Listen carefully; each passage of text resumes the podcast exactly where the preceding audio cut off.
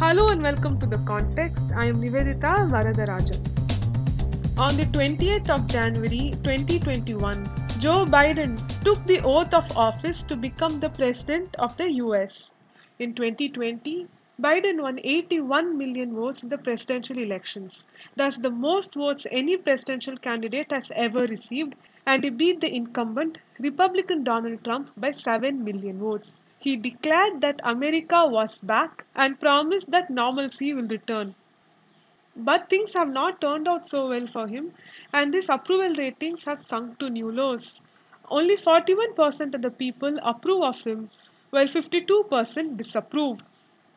As he completes one year in office, let us take a look at some of the hits and misses of the Biden presidency so far and see why 2022 is a crucial year for both Biden and the Democrats.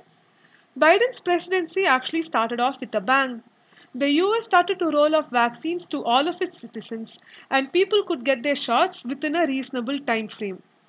He was also able to provide some economic relief to the public, and the caseload started to reduce. But as new variants emerged, the administration could not stop the rapid rise in cases. His administration also was not able to finalize key policies like providing free testing kits, and these delays have hit the public. Another matter of concern is that the administration hasn't really dealt with the economic issues arising out of the pandemic. Inflation and unemployment rates are high, and supply chain issues have impacted Biden's ratings. Biden has actually acknowledged that the pandemic has left Americans exhausted and demoralized, but insisted that he has outperformed expectations in dealing with it at a news conference marking his first year in office. He said, and I quote, Some people may call what's happening now the new normal. I call it a job not yet finished. It will get better. Unquote. Biden's foreign policy has also become a major issue. He came to office trumpeting America is back, signaling to both allies and adversaries that the days of Trump's America First policy were over. But he has followed through on some of Trump's most controversial policies. Chief among them is the Afghan withdrawal.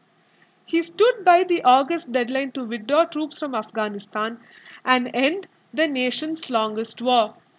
Biden pulled out troops even though top military commanders, allies, and experts urged him not to do so. The move to withdraw is not a bad one, but it was poorly executed and the Taliban was back in power even before the American troops withdrew. Biden is also following Trump's playbook on Iran.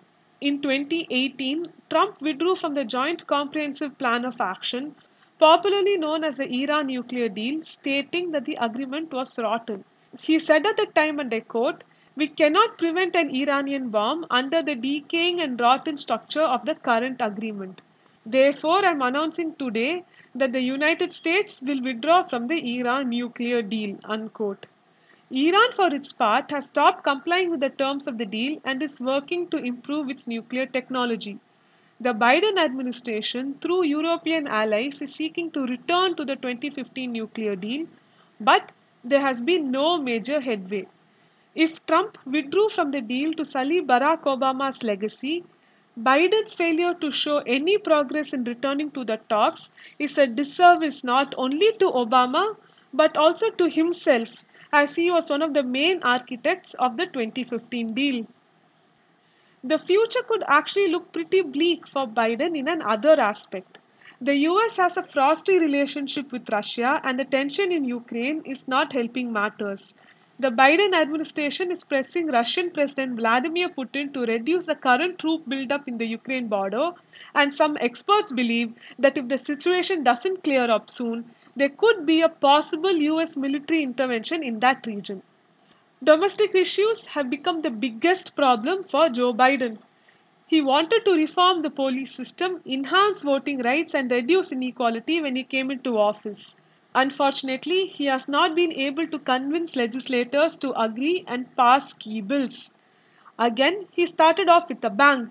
In March 20, 2021, a $1.9 trillion coronavirus relief package was passed. After that, he could only pass a $1 trillion bipartisan infrastructure bill that funds transportation, broadband connectivity, and utilities. he failed to get enough support for the Build Back Better bill, which has elements like child tax credit, paid family leave, and universal pre kindergarten, which are all popular with the working classes. Biden couldn't even convince his own party members and make them pass the bill. Democratic Senators Kyrsten Sinema of Arizona and Joe Manchin of West Virginia blocked the bill and now it is in the back burner. He has also not done much to reform the healthcare sector even as the pandemic rages on. Not passing these legislations has really hurt Joe Biden. So, where does this lead us? All of this has brought us to why 2022 is very important for the Biden administration. There will be a midterm election later this year in the US, and data suggests that the ruling party will take a beating. According to 538, there were 19 midterm elections between 1948 and 2018, and the president's party has improved upon its vote share in the House just once. Since 1994, the President's Party has lost the National House popular mandate in six of the seven midterm elections. The Democrats will go into the midterms with 222 House seats, just four more than a majority. If history repeats itself, the Democrats will easily lose the House in November.